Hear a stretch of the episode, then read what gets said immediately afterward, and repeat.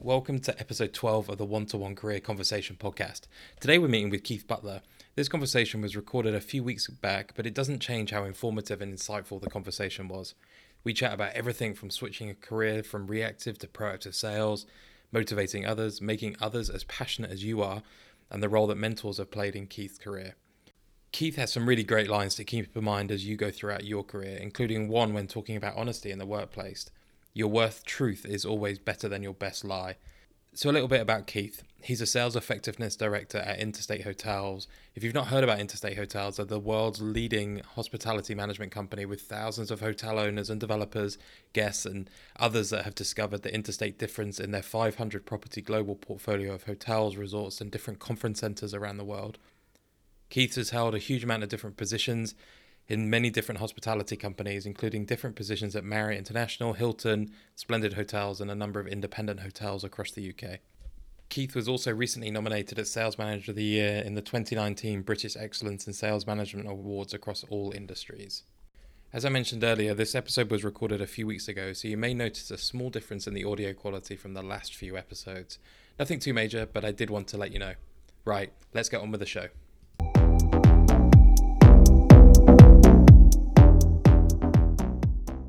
Welcome, Keith, and I'm really glad that we can speak today. Yeah, great. likewise, too. Thanks, Chris, for inviting me on. So, uh, Keith, let, us talk a little bit about your career. How how did the journey start um, in your career of sales today? Yeah, I think most people, um, and I'm probably no different in terms of sales and maybe even travel and tourism, sort of fell into it by accident, really. When I was at college, um, I was well, sorry, when I was at school, I was pretty good at, at maths and really enjoyed geography. And I couldn't really find a third A level to to do at um, at college. So one of my mates decided to to do travel and tourism. So we decided to go and do a travel and tourism um, vocational um, learning together. Uh, I did a couple of um, summers working in Spain, uh, in Mallorca, uh, in a variety of different hotel roles and really got got into it really and, and really loved it. So when I came back from there, managed to get myself a role initially not in hospitality due to the um, turmoil of September the 11th. Um, but eventually, I was quite generally quite an organised person, so I started planning events in the hospitality industry at the Hilton in Garforth, which is a small town just on the outskirts of Leeds and you took your first step into, I guess, proactive sales in um, from a reactive sales role, which is obviously a, a, clear switch in a you know in a career direction. What kind of drove the the change in switching from reactive sales to proactive selling? Yeah, good good question. Really, I think probably the I made a, one of one of many. so we'll come on to them later. One of many career mistakes. Um, so as I left Hilton, I felt like, and I'm going back to sort of maths thing that I enjoyed quite quite a lot. I felt like I wanted to be involved in, in sort of more revenue management. So looking at the demand that was coming in and being very much behind the computer, analysing data and numbers. So I took that decision to leave Hilton to to join a company where I had very much a, a behind desk role, um, but it wasn't for me. So um, that's when I realised that actually what I loved was closing and winning new deals, um, getting on the road, speaking to customers, and and working with people more closely. So that was really why I decided to go into a more proactive role when I joined um, Oulton Hall from a from a sales executive position, which I did in, in 2009, as you mentioned. Yeah. And and your role today is um, a sales effectiveness director at Interstate. Um, it's not something that I've come across before as a as a job title, but can you talk a little bit about the role, what you're responsible for, and I guess how it links back to like what you mentioned you were so passionate about before of closing and winning deals. Yeah, absolutely. I think there's probably. I mean, we could literally talk all day about what my my role is and, and things like that, but I'm, I do not want to bore your listeners with with those sort of details. But I'd say there's probably three key areas. So I look after sales teams in probably up to about 18 hotels at the moment in the UK and Ireland. Um, and my job is to provide strategic sales leadership to those hotel teams, be it the um, the, the, salesperson that's out there on the road driving uh, new business or account managing a particular territory, or how best they can target social events, weddings, and that sort of thing from from my experience, or getting them to to realise that they have the answers themselves. I think the other key thing is partnering with owners um, Interstate, as you've mentioned, are a, a large management company. They've just recently merged with another organisation called Aimbridge. So Aimbridge are now our um, umbrella company, meaning that we've got loads more hotels um, across the world and, and also in, in America.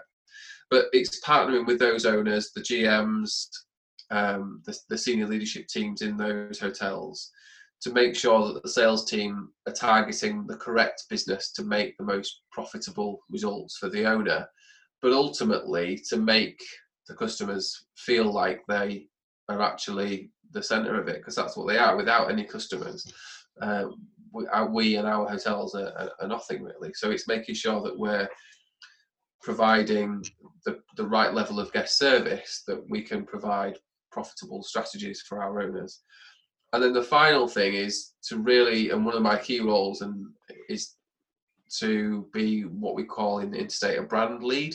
So um, with my extensive Marriott background, I am the interstate brand lead in uh, in this area.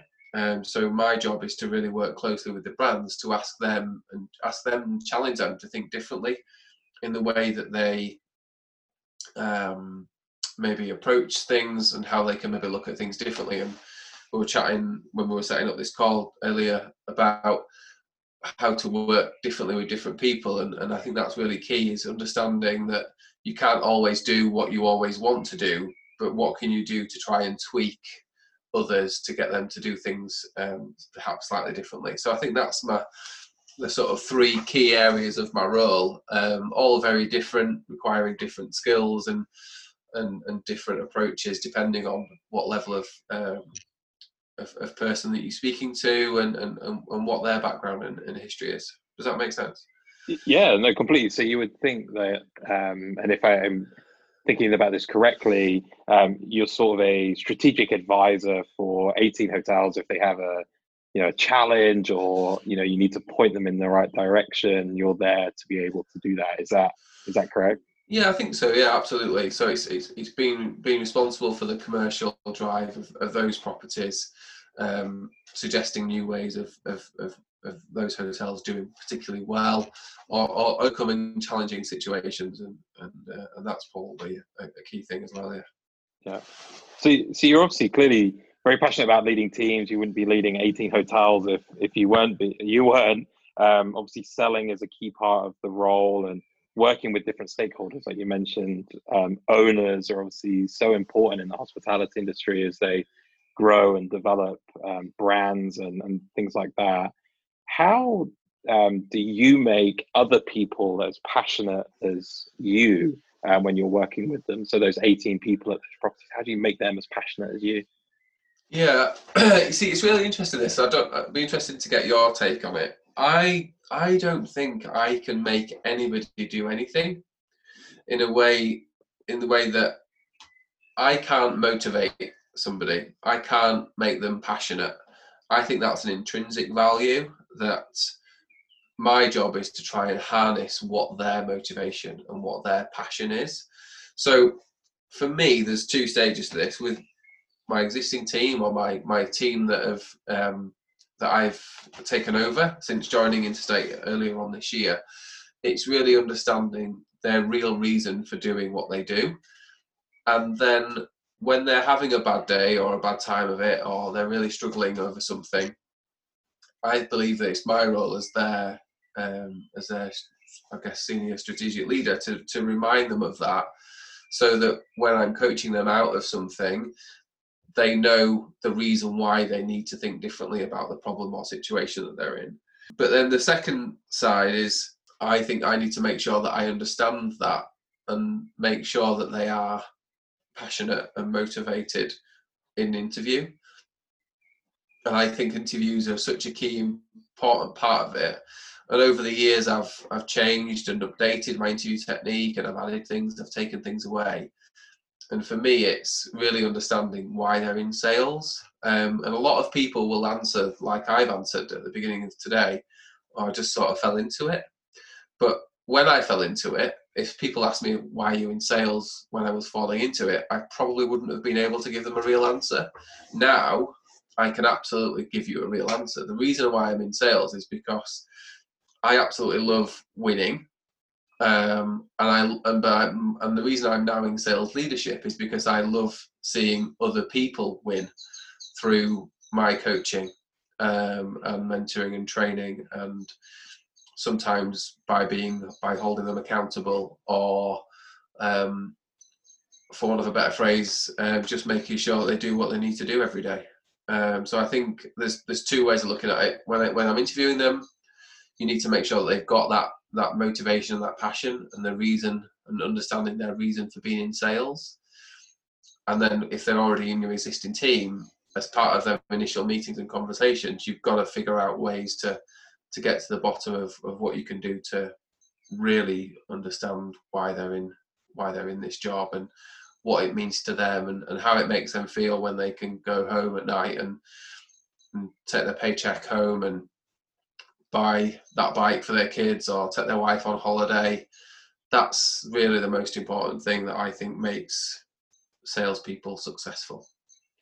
Uh, yeah, I mean, I think you hit the hit the nail on the head at the start. By I don't think you can make somebody passionate about any subject, whether that is creating a podcast or that's um, working in sales or that is being in working in a restaurant or being a chef. Like you intrinsically have to be passionate about the subject or the hobby or the the activity that you are doing to want to be successful at it.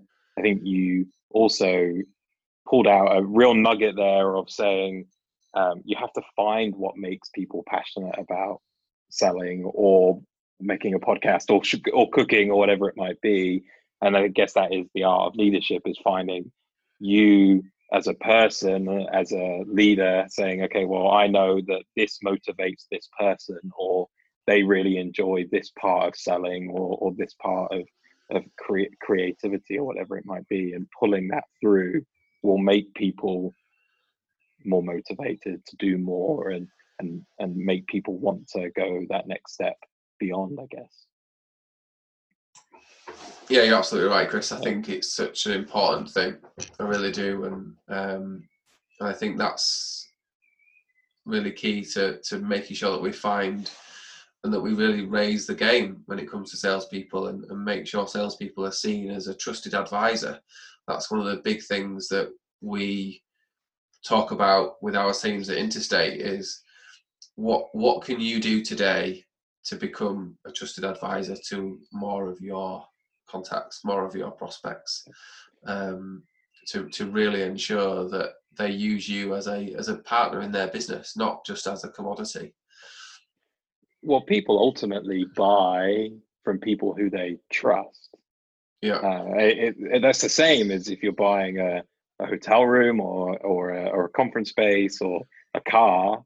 If you don't trust the person that you're interacting with, then you're ultimately not probably going to buy from them. And and sometimes that is your first interaction with them, um, or it could be interactions over many times where that person has done something for you or or has made the previous event successful and you want to go yeah. and buy them and i noticed when when doing some preparation for today, I saw a, an online interview, and you you mentioned that in in the world of sale, selling, there's typically a lack of trust in salespeople from consumers.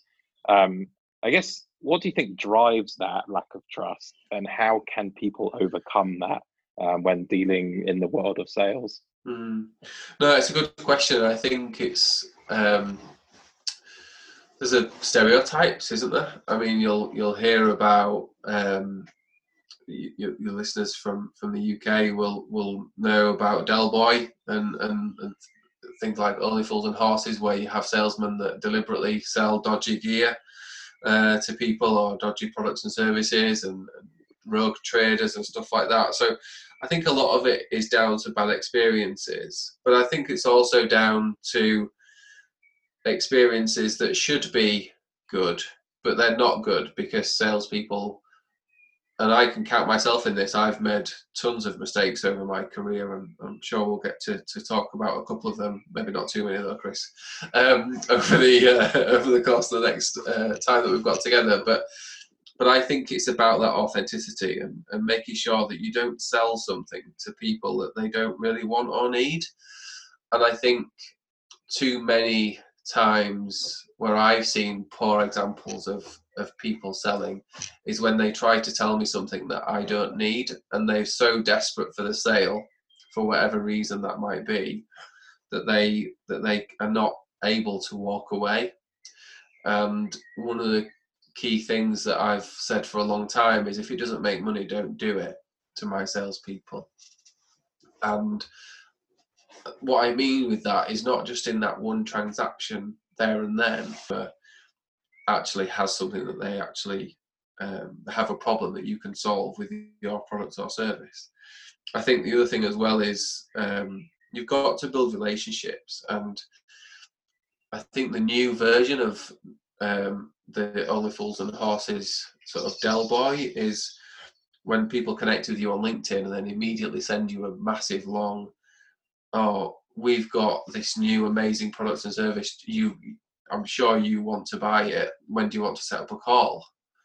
And the first thing I do is literally click block and report them because that's not what LinkedIn is about. LinkedIn is about building relationships. And I have built a, a, fairly reasonable network on on LinkedIn. There there are a number of people on there that are um, potential people that might work for me in future. There's ex colleagues.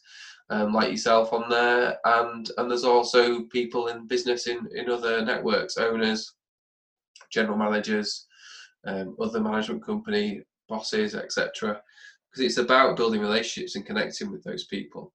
And I think the final thing that I would say to make sure that salespeople can overcome that stereotype is listening.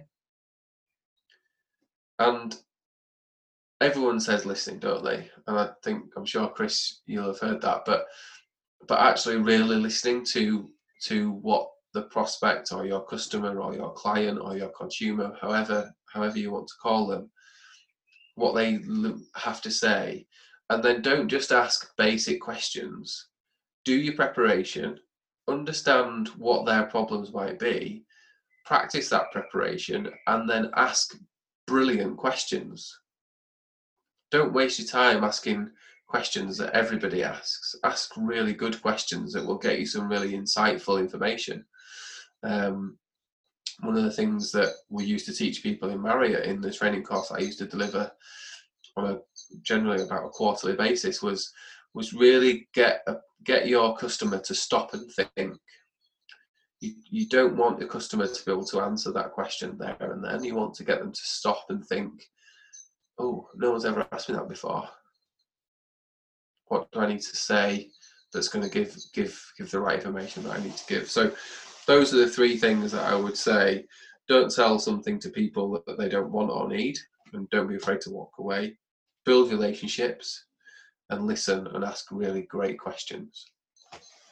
Yeah, I, I love the don't be afraid to walk away piece. Um, yeah, and and I think from a personal perspective, like I, I um, we currently live in the US and we rent our house, and um, I must probably get I don't know two people a week uh, knock on knock on the door and tell me that there's there's a problem with the roof or that my grass needs cutting or or whatever it might be, and and um, they go into this whole charade of, of selling and and then they they I say oh I rent my house. And they go oh, okay goodbye. And and then they just leave because they know that they know that I'm not the decision maker.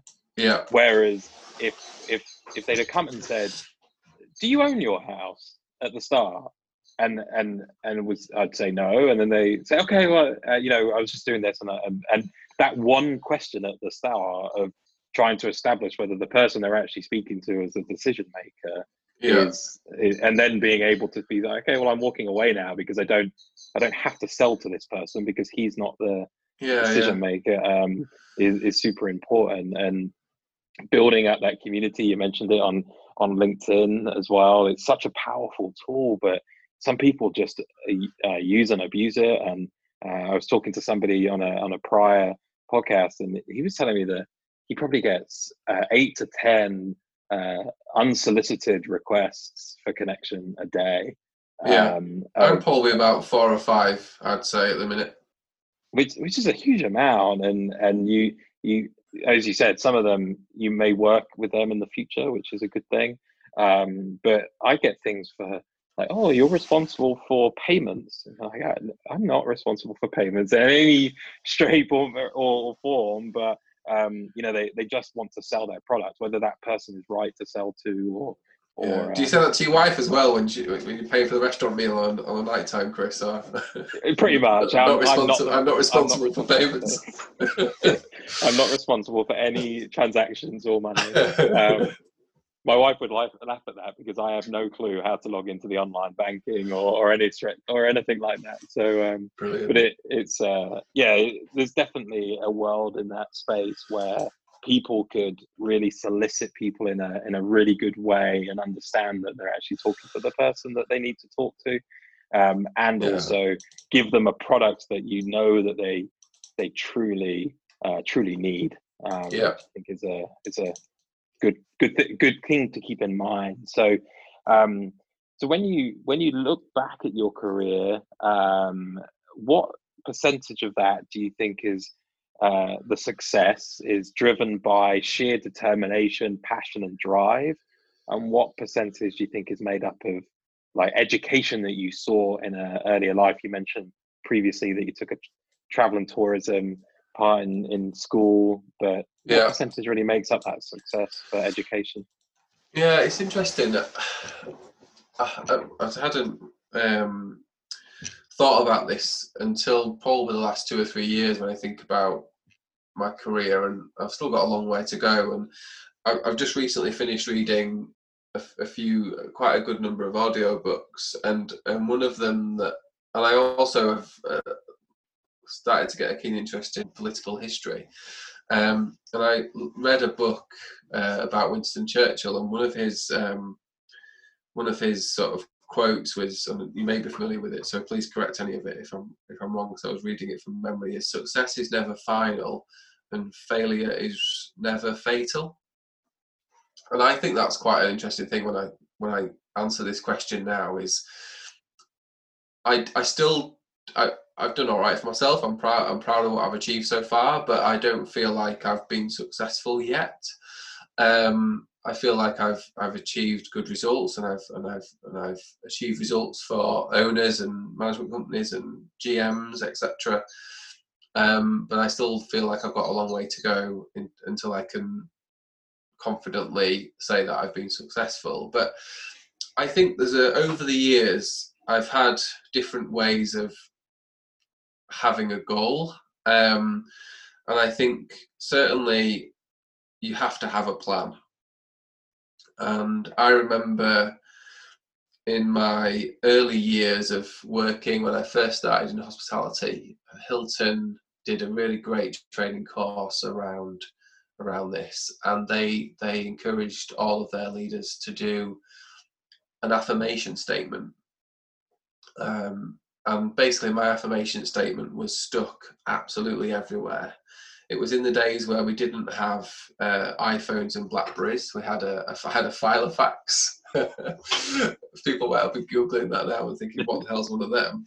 Um, and it was on my file of Filofax. It was on my um, my desktop computer. It was on the um, on the my telephone, and it was something on the lines of, "By the time five years from now. So I think it was something like 2007 when I did it. So Mar- by March 2012, I will own my own home, um, be a regional revenue director, which is going back to what I was saying before about wanting to be in a, a more analytical role, and be married. And at the time, I was single, living at home with my mum, and a very junior sales planner. So it was quite a stretching goal and by the time so that was by march 2012 i'd everything was there except the um, the marriage but that was may 2012 So that definitely helped me knowing what my goal was. Then a few years after that, I started journaling. So understanding what I needed to learn and what I needed to do differently. Um, and then more recently, I'm now working on something that I've sort of entitled role planning. So what what do I want to be in future? when I can comfortably sit and have this conversation with you and say, yeah, I feel like I've been successful. Um, and what, how long do I need to do that role for? And then what do I need to learn in that role to be able to do the role that I want to be? Bring another step forward. Okay, what's the role that I need to do in that role? And how and what do I need to learn out of that? So if I'm thinking now, I know over the next three to five years, these are the five key things that I really need to make sure that I'm sharpening my pencil on, um, and really ensure that I can can learn those lessons and put them into practice, so that when the next interview or when the next job comes up, it's it's obvious. Absolutely, we need Keith for that job. Yeah, I think. Does that answer your question? It's maybe it, maybe it doesn't really, but no, it does. I think I think planning is is so key. Um, I can't tell you the amount of times that I've had people say out of the blue, "I want to do this now," and you had no prior knowledge of of it, and they were applying for roles at that time. Whereas just six to twelve months of planning in advance of saying, you know, if it's shifting a career, going from reactive to proactive sales, or from marketing to revenue management, or whatever it might be, just six to 12 months would have helped get them better prepared for a switch like that um, and yeah. making them more successful when the time is right. The the other piece is I think I have a good number of nieces and nephews where some of them have opted to go through university and, and friends that have children doing the same thing as well.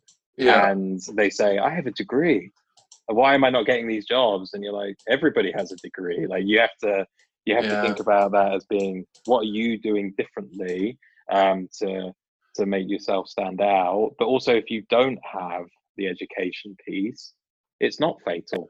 Um, yeah. And from a very personal perspective, I did three years of a four year degree at college, and then said I don't want to do this anymore. Yeah. Well, you try telling your parents that you don't want to complete a one year left of your degree, but you want to go and work in food and beverage. Yeah. Um, and and at the time, it was like the worst decision that I could have possibly made in certain people's views. But now I look back and say, okay, well, if I didn't do that and didn't make that shift, then probably wouldn't be where I am today because yeah. I would be a year behind the curve and and not have been given that opportunity to yeah. in food and beverage, which probably wasn't the best paid job I could have got, uh, but it was the it was the definite grounding and learning experience to be able to inform conversations that I was having six, seven, eight years down the line. Yeah. So, I mean, I, I, like similar to you. I didn't, I, I didn't even start a university course. I, I knew that I didn't, I wasn't academic enough to be able to go to university, and I think university courses have absolutely have their place for the for people, um, especially for academic roles. Um, but sometimes real life experience and, and, work experience is is is the university that that, that I that I I went to, um, and I think I think it's really important to to think having understanding what's the right thing for you, and I think less and less people now feel like they they have to follow their path of, of, of what everyone else does, and I think that's really good. And I think there's a lot more entrepreneurial spirit in the world at the moment, and I think that's that's definitely important. Yeah, I think I think the current climate is certainly driving some some great innovation um, in product and service. Like I, I was reading, um, I think it was a New York Times article and they, this there was a restaurant. I think it was in Chicago, I think, and he um, they they made pizza, and now clearly that business is completely dried up with the current situation. Um, but he, he had to pivot and he had to innovate and do something different. And he's now he could make sure he could use his oven to make um, masks for frontline workers. So he pivoted wow. super quickly and made masks and is now selling them um, at a rate that is acceptable to local hospitals and, and things like that. And you think about probably six weeks ago, he probably didn't even think that that was going to come his way, right? He, um, he, he just was plowing on with his traditional business. And I think you're right. Like failure is not fatal. Like you can always um, fail at something and move on and do something different. You can always yeah. change, but planning and getting there in the right place is. is the key. The key thing with failure is you've got to learn the lesson from it. You've got to understand what it is that you could do differently next time to to make sure that that you don't make the same mistake again. Yeah, and also I guess pass on that knowledge and those experiences to team members. So if yeah. you if you make that failure, I I'm in the same boat as you. You learn from those different uh, opportunities throughout your career, but making sure that when you're speaking with those 18 pe- 18 hotels that yourself or whether it's just two people or whatever it might be that those experiences yeah. are passed on so they they learn from from you and, and can glean that experience, I guess. Yeah, absolutely. Yeah. So when, when you look back at your uh, career too, what role do you think that mentors had in your success today? Yeah, quite a big role, I think. Um, I had a number of, of, of line managers and uh, uh over over my time, especially at Hilton. But I, there's probably too many mentors to, to to name on this podcast. But certainly my first, and I'll, I'll name my first and last one. Um, my first one was a lady called Bernadette Gilligan. Um, she was director of business development at Hilton in um, in the north of England, I think it was at the time. She's now general manager of the DoubleTree by Hilton, uh, Tower of London. Um, and for me, she was the lady that really supported me going into my first sort of leadership role. Um, I was in Leeds at the time, and uh, the first sort of conference and event sales manager role came up in, in York, and and she convinced me to apply for it. And she said, "Look, Keith, you're right. You're probably not ready for it." Because that's what I said to her during during that during that conversation. She said, "But I will come and have a coffee with you every once a week. We'll discuss the problems that you've had." and we'll discuss the ways forward to try and to try and solve it. And there was a number of people at, at Hilton that supported me, um, and then sort of moving into my sort of country club role, my, my line manager and the GM of the property, joining Marriott where I first obviously met yourself, um, my GM, cluster director of sales, sort of John Farrelly and Katie Ramsey were two really key, who both still very senior people now in, in Marriott. Um, were really great mentors. And then also my latest mentor, I guess, obviously just joining Interstate now, I've got a, a new a new team and new colleagues.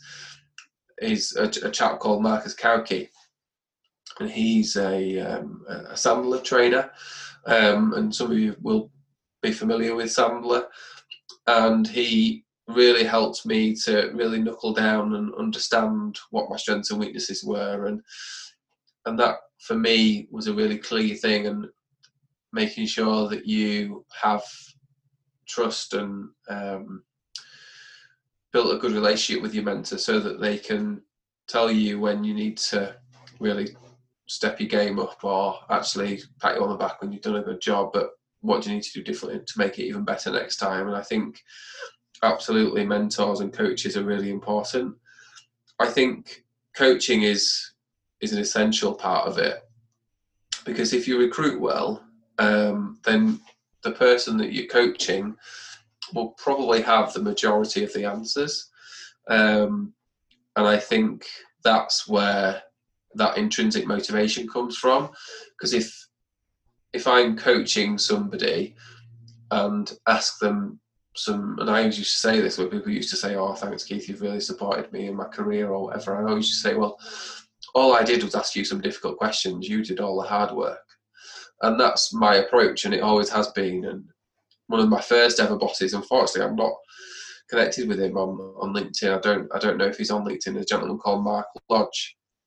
He was um, my boss at the uh, jewelry manufacturing warehouse that I first um, first worked at when I came back from Mallorca after September the 11th and couldn't get a job in hospitality.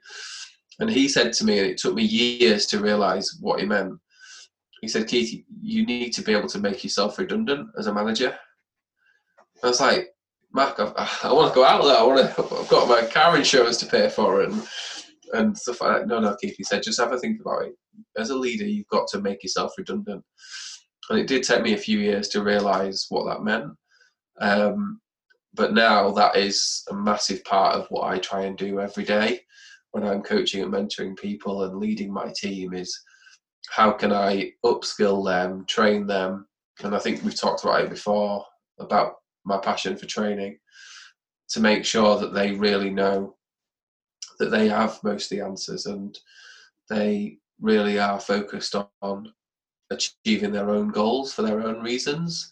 And it's my job as, a, as their coach or mentor to, to ask them some challenging questions to get them to come to those solutions themselves. Does that make sense yeah i think it's a, a fascinating line of like you need to make yourself redundant with your team in some you know because yeah. it, you can't i can't tell you the number of people that you see that can't or or struggle to relinquish control for a two week uh, holiday or vacation because either their team are, are, not able to step in or because of other reasons right um, yeah and and i think the more that leaders can coach their teams and coach others to be i try and i think my method is I try and get them to operate at a level higher than probably where they're at now. Yeah. So whether that is a an executive acting and being like a manager or a or a manager acting and being like a director or a senior manager or whatever yeah. it might be, that will significantly help them in the future because as they go then to get that promotion, as they go then to get uh, that that next step, the next level, they're already they're already acting like that um, and they're already being that role.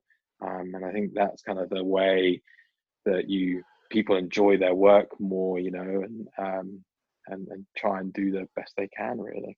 Yeah. No i agree. Yeah absolutely so i have some quick fire questions for you okay um, so when working with you what are two behavioral qualities that others have to show on a daily basis okay i think uh, first thing is coachability. They've got to be coachable because that's my style of leadership is coaching. So if they have the ability to be coached, then absolutely that's a massive tick.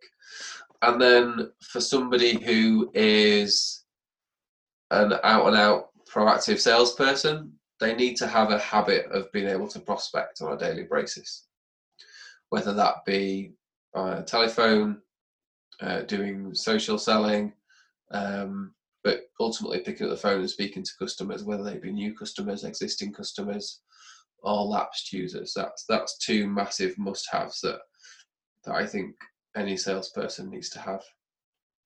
Okay, and then what behavior do you at work do you just not tolerate?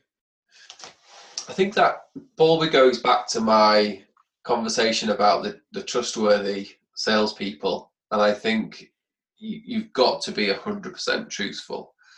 And there's a question that I ask in an interview which helps me to understand whether somebody's approach is 100% trustworthy. And the question that I ask them is when is it okay to lie to a prospect?